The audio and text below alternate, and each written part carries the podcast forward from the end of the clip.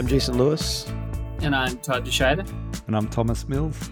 Welcome to Climate Optimists. As a couple concerned citizens, we're on a journey to explore climate solutions and ways each of us can make a difference. So, before we get into today's topic, as a reminder, Thomas will be lending his skills to perform a virtual home energy audit for a lucky listener. If you haven't entered the prize drawing, you still have another couple weeks. We've decided to extend the deadline to October 4th when we'll be pulling the lucky winner.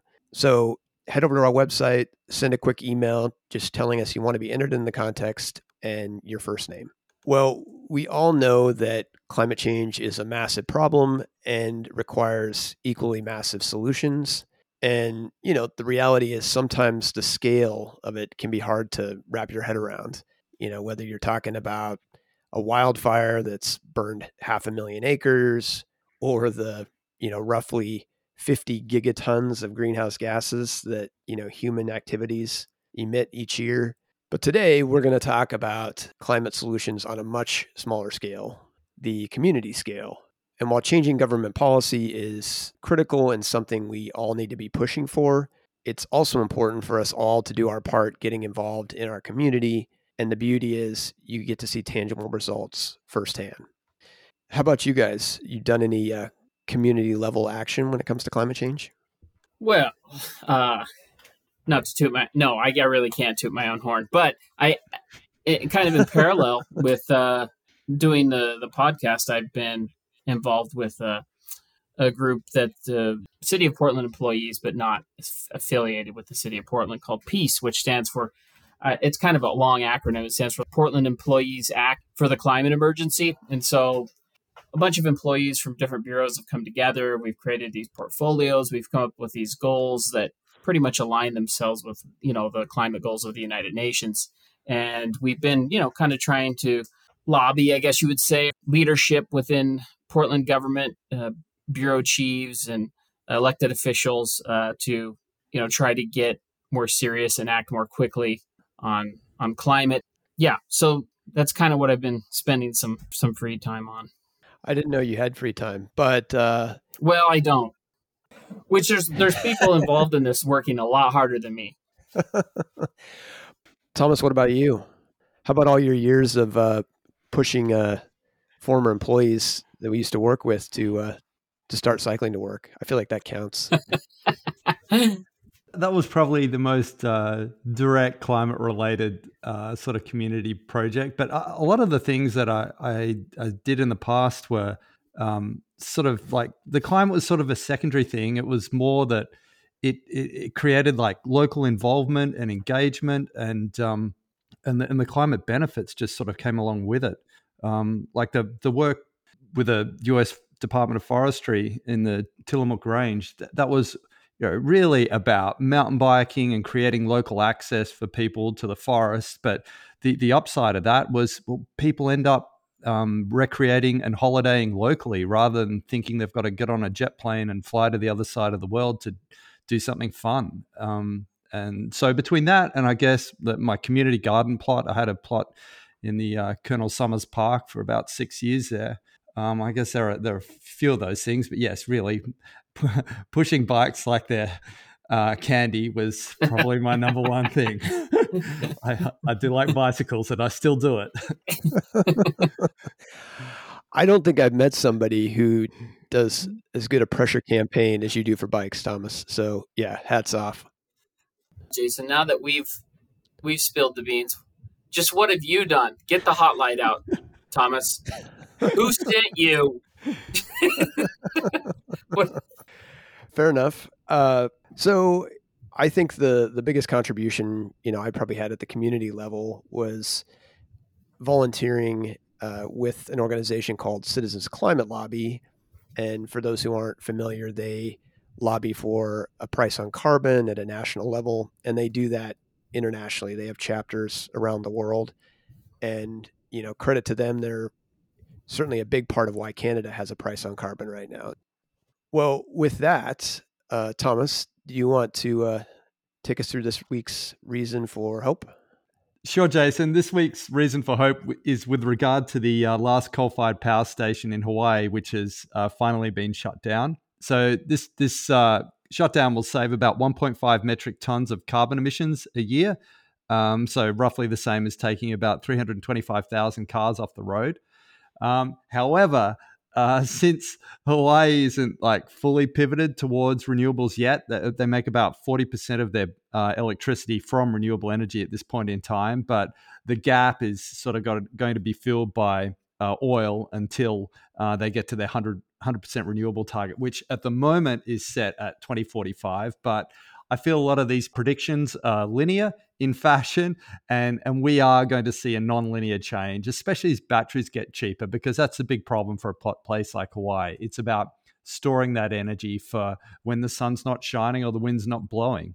I, I, I, do, do have to note though that when you look at the emissions from that last coal-fired power station, um, there are about ten times the emissions associated with burning jet fuel, flying people back and forth to Hawaii. So yeah, you know, we've, we've, still got a long way to go with air travel. I, I was excited though, if nothing else, to see the last coal plant come offline as as a symbol of kind of what's happening all around the U.S. right now, where where coal plants are being shuttered. Well, pivoting to our main topic, our guest today, Sarah Burch, is a professor in the Department of Geography and Environmental Management at the University of Waterloo. She's the executive director of the Waterloo Climate Institute. She's also the director of sustainability policy research on urban transformations, what they call their, their Sprout Lab, and was a, a lead author of the sixth assessment report of the Intergovernmental Panel on Climate Change, and so much more. So, amazing resume, and and super excited to to have her to come talk about local impacts and and how community level action is valuable.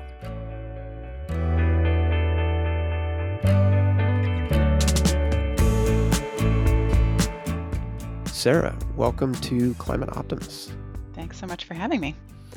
So let's start you off with a question we do all our guests. When it comes to efforts to address climate change, what makes you hopeful? You know what might be surprising, I guess, um, to folks who are who are deeply concerned about climate change is that a lot makes me hopeful. I can point in in many different directions. Um, the the first, I guess, for me is just the level of discourse, the level of conversation that I hear now compared to 10 or 15 years ago, it's just kind of remarkable. There's a lot of energy, there's a lot of creativity being brought to the climate change crisis.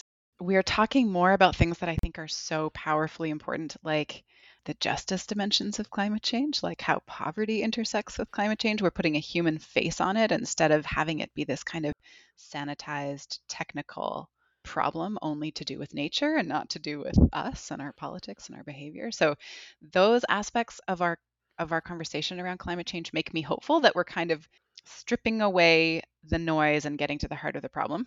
And I also am very I'm, I'm I'm ironically also hopeful on the technical side. I'm just seeing these incredible reductions in the cost of renewable energy and other really important technologies that are going to help us along the way. So those kind of add to my energy, I guess, and my my um, sense that there's a lot of solutions out there, um, and we've had a long time to tinker with those solutions now. So we have evidence uh, of some ones that work and others that don't work so well. So so those are just a couple of the things that at the current moment keep me hopeful. Well, it's good to hear, especially coming from a climate scientist and somebody who's very close to this. And I guess that's a good segue into my next question for you, which is how did you find your way to climate science? Yeah, so I would describe myself. Uh, um, this is perhaps a hair splitting a little bit, but I'm, I'm a climate social scientist at this stage in my career. I began as a as a natural scientist. I started out as an environmental scientist and got a couple of years into my undergraduate degree. And I really, really enjoyed ecology and biology and chemistry and, and the sort of natural science side of the equation. But I was wondering where the people were in all of those uh, classes that I was taking, all that learning I was doing. And so by the time I finished and then entered my PhD, it was so important to me to weave together those two sides of the coin. I just couldn't think about nature in the absence of humans and humans in the absence of nature. They're so um, woven together for me. At the time, this is many, several years ago now, um, around 2004, 2005. And uh, I was finishing my undergrad and wanting to go into grad school. And uh, I was sort of thrust right into the center of things just by sheer luck. I ended up um, pursuing a graduate degree under the mentorship of a professor named John Robinson at the University of British Columbia, who was at the time a lead author with the Intergovernmental Panel on Climate Change, and he needed help with his work. And so I was a graduate student who was eager to learn and hopped on board. And I've been involved with the Intergovernmental Panel on Climate Change in one way or another ever since.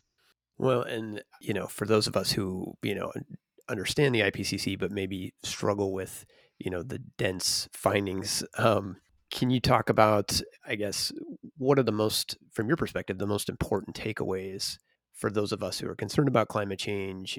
Yeah, just interested in your perspective there.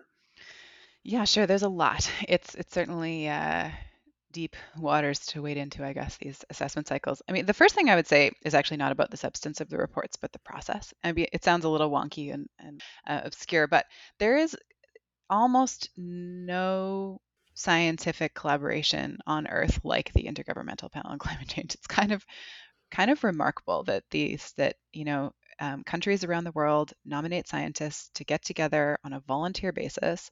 Um, they're of course employed elsewhere, so this you know they're they're paid in one way or another, but their work for the IPCC is voluntary. And then over the course of three years or so, this group of scientists um, reads and evaluates thousands and thousands and thousands of scientific articles.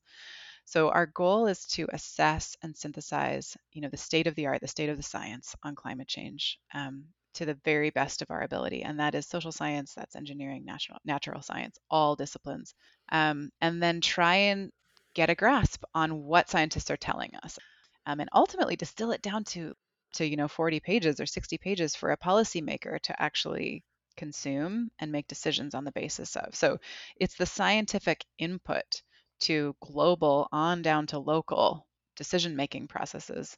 Um, and so it plays a pretty important role. There's lots of really valid criticisms we could get into, but the process itself is pretty unusual.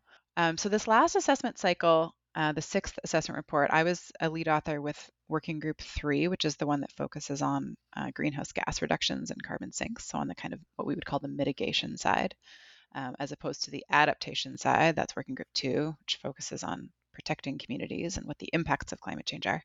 So, uh, a couple of the key takeaways for me. So, the first one is the not so optimistic, but really important part of kind of truth telling, you know, when it comes to the, the climate um, climate crisis. So, the first major takeaway is that we are not currently on track to limiting warming to 1.5 degrees above the pre-industrial average.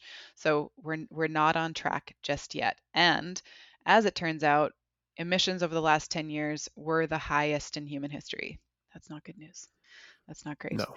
Um, however, really important to simultaneously bear in mind that can be true and also true is the fact that this assessment shows that we now have evidence in about 18 to 20 countries of sustained real greenhouse gas reductions that would be consistent with this world we want to be in, which is, you know, limiting warming to 2 degrees or 1.5.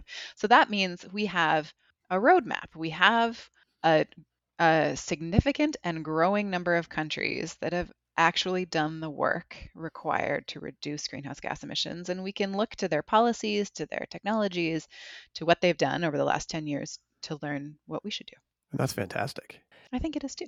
Yeah, obviously a, a key point in sort of our our journey and, and response on climate change, but not you know in no way trying to to diminish the seriousness of what's going on. But it's I think at the end of the day, especially for me as like an engineer, it's like if you can see examples of where Absolutely. it's being done in the way that you need it to be done to to get to where we need to, that's certainly promising.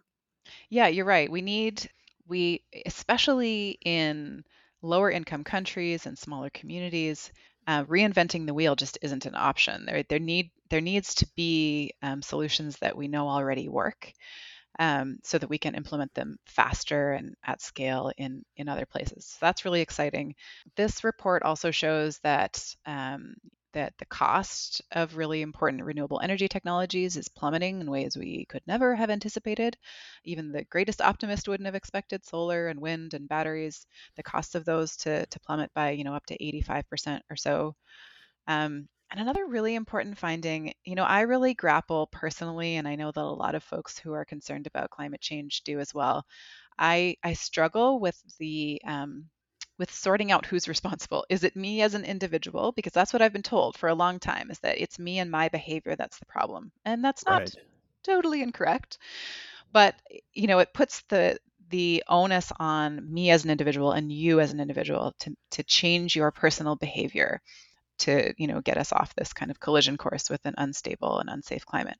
Or is it a collective responsibility? Is it should it be government? Should it be policy, regulation, these collective decisions that get us there?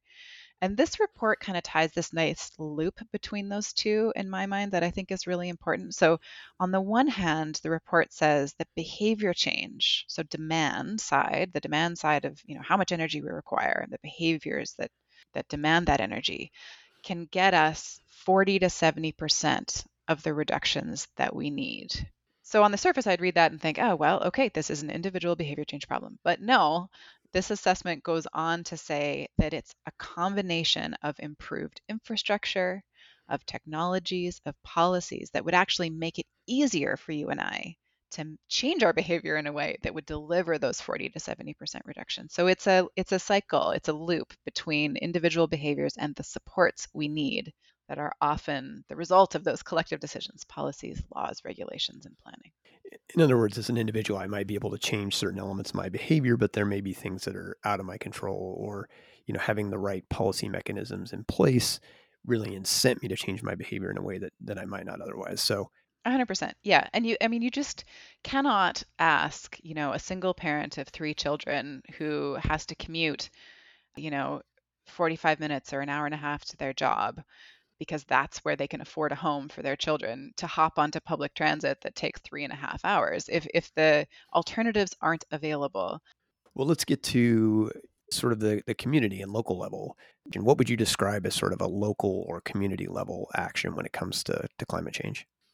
Sure. Yeah. So the most important, I mean, I realize this is kind of an obvious answer, but the most important um, part of this question, for starters, is that there is responsibility and jurisdiction over greenhouse gas emissions at multiple levels of government. So we have these international agreements.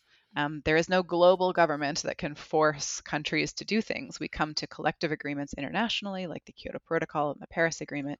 And then our decision makers have to come home to their home countries and make domestic law and policy to meet what they've promised globally. So the national level governments, federal governments in our case, in your case, are a crucial sort of scale of action. And then at the provincial and state level, there are jurisdiction over some sources of emissions and and um, control over impacts of climate change. But then we go even deeper down to the municipal scale, to the city scale. Um, and the municipal, provincial, and state and federal levels of government, in my view, need to be pushing in the same direction. They need to be, I, I realize this is sort of a mythical beast or the ideal uh, situation, but if we are all pulling in the same direction and taking action on those sources of emissions that we have control over at each level, you know, we'll make, make much, much faster progress. But within a city, within a municipality, we have communities within it. We have neighborhoods. We have um, districts. Um, and there's a lot going on in those very place based communities. So that's where you really know people, you know, that's where you have relationships and trust. And I don't think communities necessarily like directly overlap with municipal boundaries, of course, they cross sure. over municipal boundaries. But it's it's where people have this attachment, in my mind, to a place, uh, which is really important when we're talking about nature and and infrastructure and all of the things you sort of interact with physically on a daily basis. So, you know, in thinking about the the different sort of jurisdictional levels and you know these international agreements, where do you see you know these more local community level actions kind of fitting in? That's a great question. Um, I, I think they play different roles depending on the initiative. So, in some cases, the local, municipal, city scale is where the problem has to be solved, like when it comes to transportation. So, um, and that I'm not talking now between sort of um, interurban or like regional transportation, but your your own city's supply of trains, buses, um, safe active transport infrastructure, and that kind of thing. That is where um, there's enormous carbon reduction potential. Uh, electric vehicles are potentially a really important step in the right direction. However, it does they don't do a couple of things. They allow cities to still sprawl. Of course, they are fairly energy and material intensive in the production of them, unlike um, in terms of number of people transported, a public transport system or bicycles or walking infrastructure, that kind of thing. And they're also not, you know, financially accessible to all to to everybody. So I think they're one at the community scale, at the city scale, that's one really important transition that's happening. But there are other aspects to the transportation picture that we need to think about.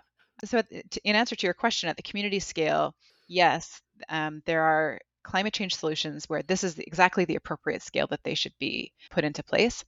In other cases, they are more about a culture shift that I think spreads in unexpected ways. The solution itself might not scale, but the values do. So, a good example is, say, community gardens. You know, it seems like such a kind of small, modest, you know, way to go. but the fact that community members are getting together and using, say, underutilized land in a way that enhances their food security and their access to nutritious food and perhaps provides food to families in need reclaims skills that might have been forgotten food preservation and you know permaculture or whatever. Um, those are all skills that might be very unique to that space and we don't want that community garden to scale to be a thousand hectares. That's not what a community garden is. We want it to be small and nested in this community. But the values and the knowledge, the reciprocity and the skills can spread. So I think that's a, you know, that's a powerful role that community level initiatives can play. So I liked your example of the of the community garden. Are there are there other examples in sort of that local context that you've seen that are that are notable or your favorites, let's say? My favorites. Oh, it's picking picking a favorite child, right? We're not supposed to do that. Yeah. Um, you know, there's one example that's sort of linked to a community garden here in my own region. There, we have a nonprofit called Sustainable Waterloo Region. And traditionally they've worked a lot with small businesses, you know, helping them to measure their greenhouse gases and reduce them. But lately they've been moving into sort of new territory, which is encouraging schools and private landowners to to offer up very small, underutilized parcels of land to plant microforests. So these are intended to be um, biodiverse spaces of land uh, where they could produce food. They could be fruit bearing trees or others, but often they're not. Um, they create shade, they break the wind, they sink carbon, they give school students, uh, you know, an opportunity to learn about to learn about forestry and trees and gardens and this kind of thing. Um, so there are all of these co-benefits associated with with what seems like a very humble, and it is a very humble, very small step in tiny parcels of land. But those little parcels of land can be woven throughout dense urban spaces and create enormous benefits. So I love the idea of microforests, and that kind of falls into the bucket of nature-based solutions, which I think hold a ton of promise when it comes to both protecting communities from the impacts of climate change, like flooding and heat, and also sinking carbon, so reducing, you know, the stock of greenhouse gases in the atmosphere. Um, there's all kinds of other stuff. There are people coming up with maker spaces and tool libraries, and of course, bike shares and all sorts of things in communities all around the world that give me a lot of hope. Yeah, I, I, am definitely a fan of microforests as well. Yeah, I mean, as you point out, it you know potentially feels small but if you see that spreading across you know communities everywhere that could have a you know real tangible benefit. And and obviously it's nice too to see as you point out the co-benefits. So it's like there's things to be excited about with these solutions beyond just let's say their climate benefits. There are other you know benefits that they're bringing to the communities at the same time. There are and i think we need to do a better job of actively seeking those co-benefits. You know we don't want them to just be happy accidents. Like a co-benefit of a community garden or a microforest might be enhanced food security for marginalized or low income people. Well, that won't happen unless you actively put that on your list of things you want this community forest or microforest or community garden rather to deliver. So let's think about what those co-benefits are, who needs to be involved and engaged, and ensure that we check many, many boxes when we're doing these these things uh, with climate in mind. So I'm thinking, you know, as we're talking about these these community level projects, how do we kind of you know decipher between projects that are maybe well intended but don't necessarily have much of a climate impact versus those that do? I mean clearly we're talking about things that that have not only a climate impact but co-benefits but you know how do we kind of suss that out so that we're investing our energy in in the right things or or things that produce the best kind of return on investment if you will so i might have a slightly different answer to that than most folks because i tend to think i i think in my heart, I'm a systems thinker, which means that I that um, I like to think about the connections between things and how surprises can kind of emerge in ways that we might not have expected, and also how important it is that what we're trying to do on climate is not is not not small. We're not trying to just improve our efficiency by 40% or 50% or reduce emissions by 10%. The scale of change that we are that we know is necessary to constrain warming to less than 2 degrees, you know, getting to net zero by 2050 is transformative. It's a big big deal and it may mean that our lives don't look exactly the same they are now, except, you know, when we flick the switch or we get into our vehicle, it's powered by renewables. There may be deeper changes afoot.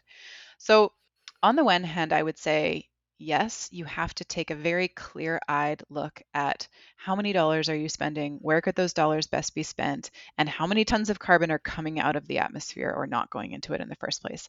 I completely appreciate that that when when we have only climate in mind, those are some of the most important metrics. However, for the deeper transformative shifts that might get us to a net zero world, I think it's equally important to cultivate these projects that build trust, that improve our physical health, that um, enhance biodiversity, you know, that make our communities more cohesive, more livable, more beautiful. Um, those might not have the the very best near term return on investment in terms of GHGs, but might plant the seeds of the deeper transformation. Oh, that makes sense. I, I know I can get caught up in the numbers too much. Yes, we need these significant near term emission reductions, but we also yeah. have this greater transformation and things like, you know, we have climate change, but we also have big biodiversity loss in the world. And so there's, yeah, there's opportunity to deal with more than one issue at, at a time. Well, I guess in the spirit of trying to find ways um, for each of us to kind of get involved and talking about community level actions, um, how would you suggest if somebody is interested in, let's say, being more locally focused, whether it's you're talking about folks that know each other, you know, through the local school or what have you, how would you suggest they go about getting involved and, and trying to support those community level efforts? Yeah. So first off, I would just say um, I think it's helpful for me at least, to have an outlook on the world that sees these seeds that we're planting as a really important part of the process. We I know we all want big, dramatic, fast, right now solutions, and those are necessary. But the only way that those come about is by first planting these little seeds that um, that we can help to grow. So I would say, um, you know, approach the problem with humility and care in in that regard, and that goes a long way. Um, the next step is to sort of reflect on where your skills are and where your community actually is. So, you know, who do you interact with? Um, do you, you know, uh, do you play a sport? Do you like to knit or paint or grow things or whatever your hobbies are? Um, th- those are the communities within which you already have trust and relationships and can start having these conversations. So, you know, not everybody needs to come up with a technical solution to climate change. You might be the right. person who's focusing on that community garden or on that bicycle share or um, or any one of dozens of sort of smaller scale community based solutions.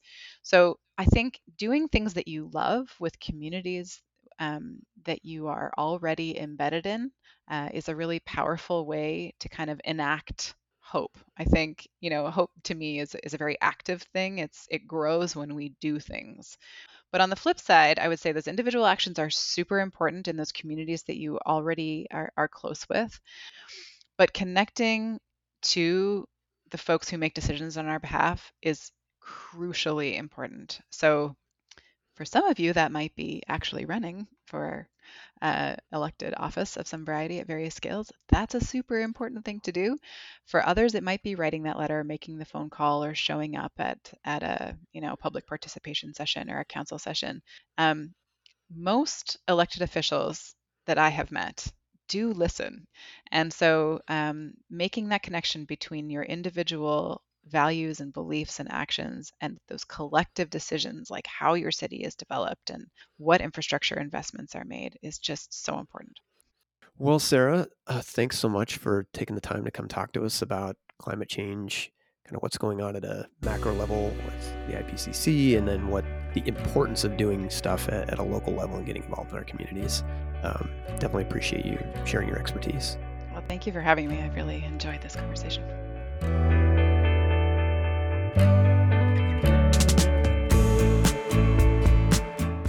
So, uh, gentlemen, what did you uh, think of the interview with Sarah?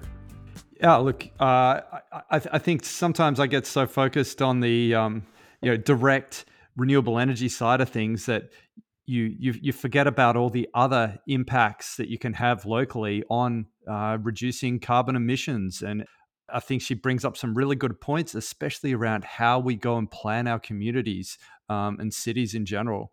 Um, I I'm a big believer in uh, changes to the building code, but I mean, I think she brings up a greater point that we really need to totally rethink how we go and build um, our cities so that we don't end up with masses of urban sprawl that creates a level of mm. dependence upon energy intensive transport means.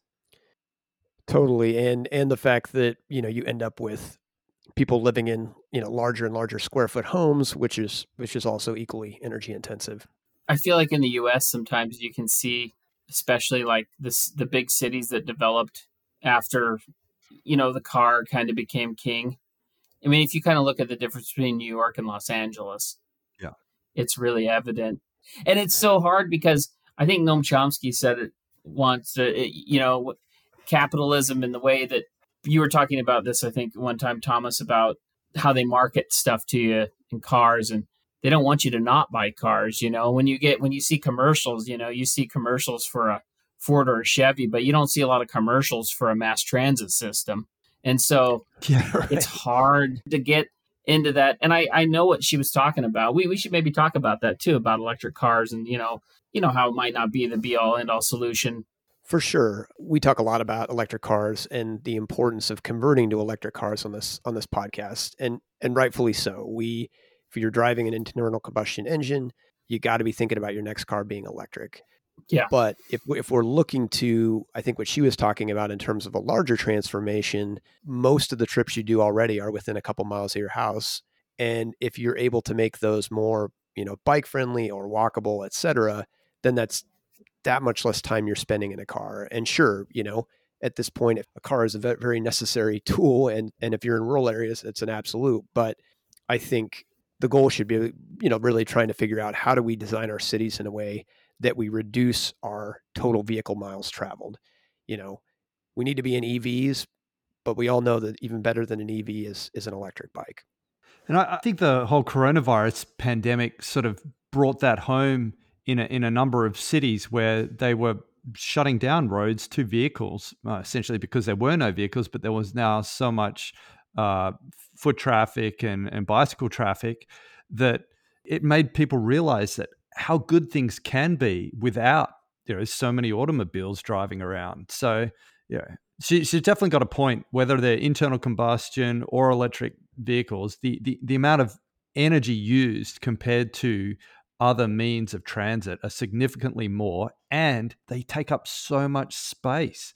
So all of a sudden, you've got to have parking spaces and multi lane highways and all these things that could otherwise be allocated to green space or to allow us to densify the city so that we don't need so much uh, transit infrastructure anymore.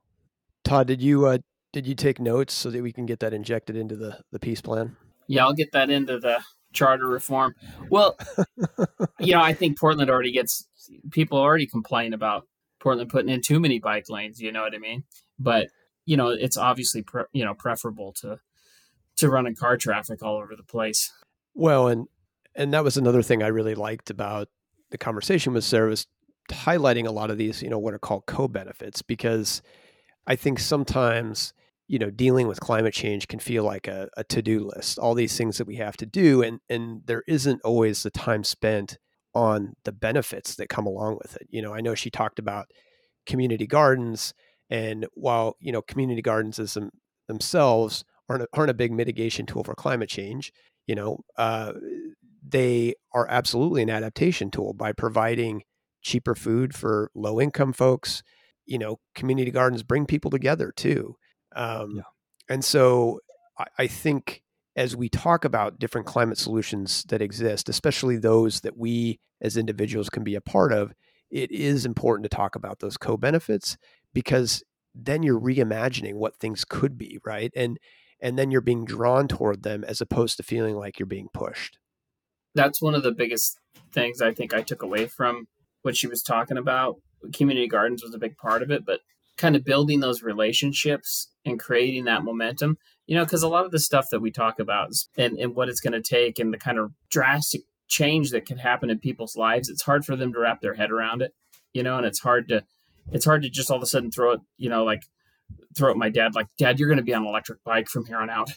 Uh, you know what I mean? So it's like, but when you start with things that that sense of community and you kind of build that momentum and you build those relationships and you can kind of leverage that into those kind of lifestyle changes that people will be more apt to make. Absolutely. I mean, I really like to think about, you know, all of this as a climate journey, right? And and we're all at different points on our journey. Some people are just starting out, some are, are well along, but getting involved in these local level solutions, whether it's a community garden or a microforest or you know helping with your local bike share program, they they all give us an opportunity to get engaged, to have a sense of community, and it helps you shift your mindset to you know well where else can I be saving? Where else can we be making progress? And and it just builds on itself. I was thinking about those microforests. My kid, you know, she was talking about having them at schools. My kid's been in school like five days now. I was thinking about just rolling in there Monday and being like, "Yeah, I'm going to need you to put a microforest here. Uh, I'm going to need a creek through." I don't think they'd appreciate that very much, but you know, it is one of those things that you could aspire to do, right?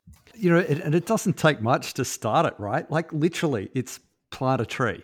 I I've been planting a bunch of trees the last couple of weeks, and you know, it's but before you know it, it's it's ten years later, it's twenty years later, and all all of a sudden you've got something that's now sequestered a bunch of carbon from the atmosphere, is providing shade, is providing clean air, is helping clean the water. Like there are just so many benefits to it, and like it it it pulls the community together, right? Like people can get get behind something like creating a microforest, a community garden, whatever it might be. I agree, and you know I think that really you know brings us to what can we do? And you know you guessed it get involved in your local community on something that has a you know a climate element to it.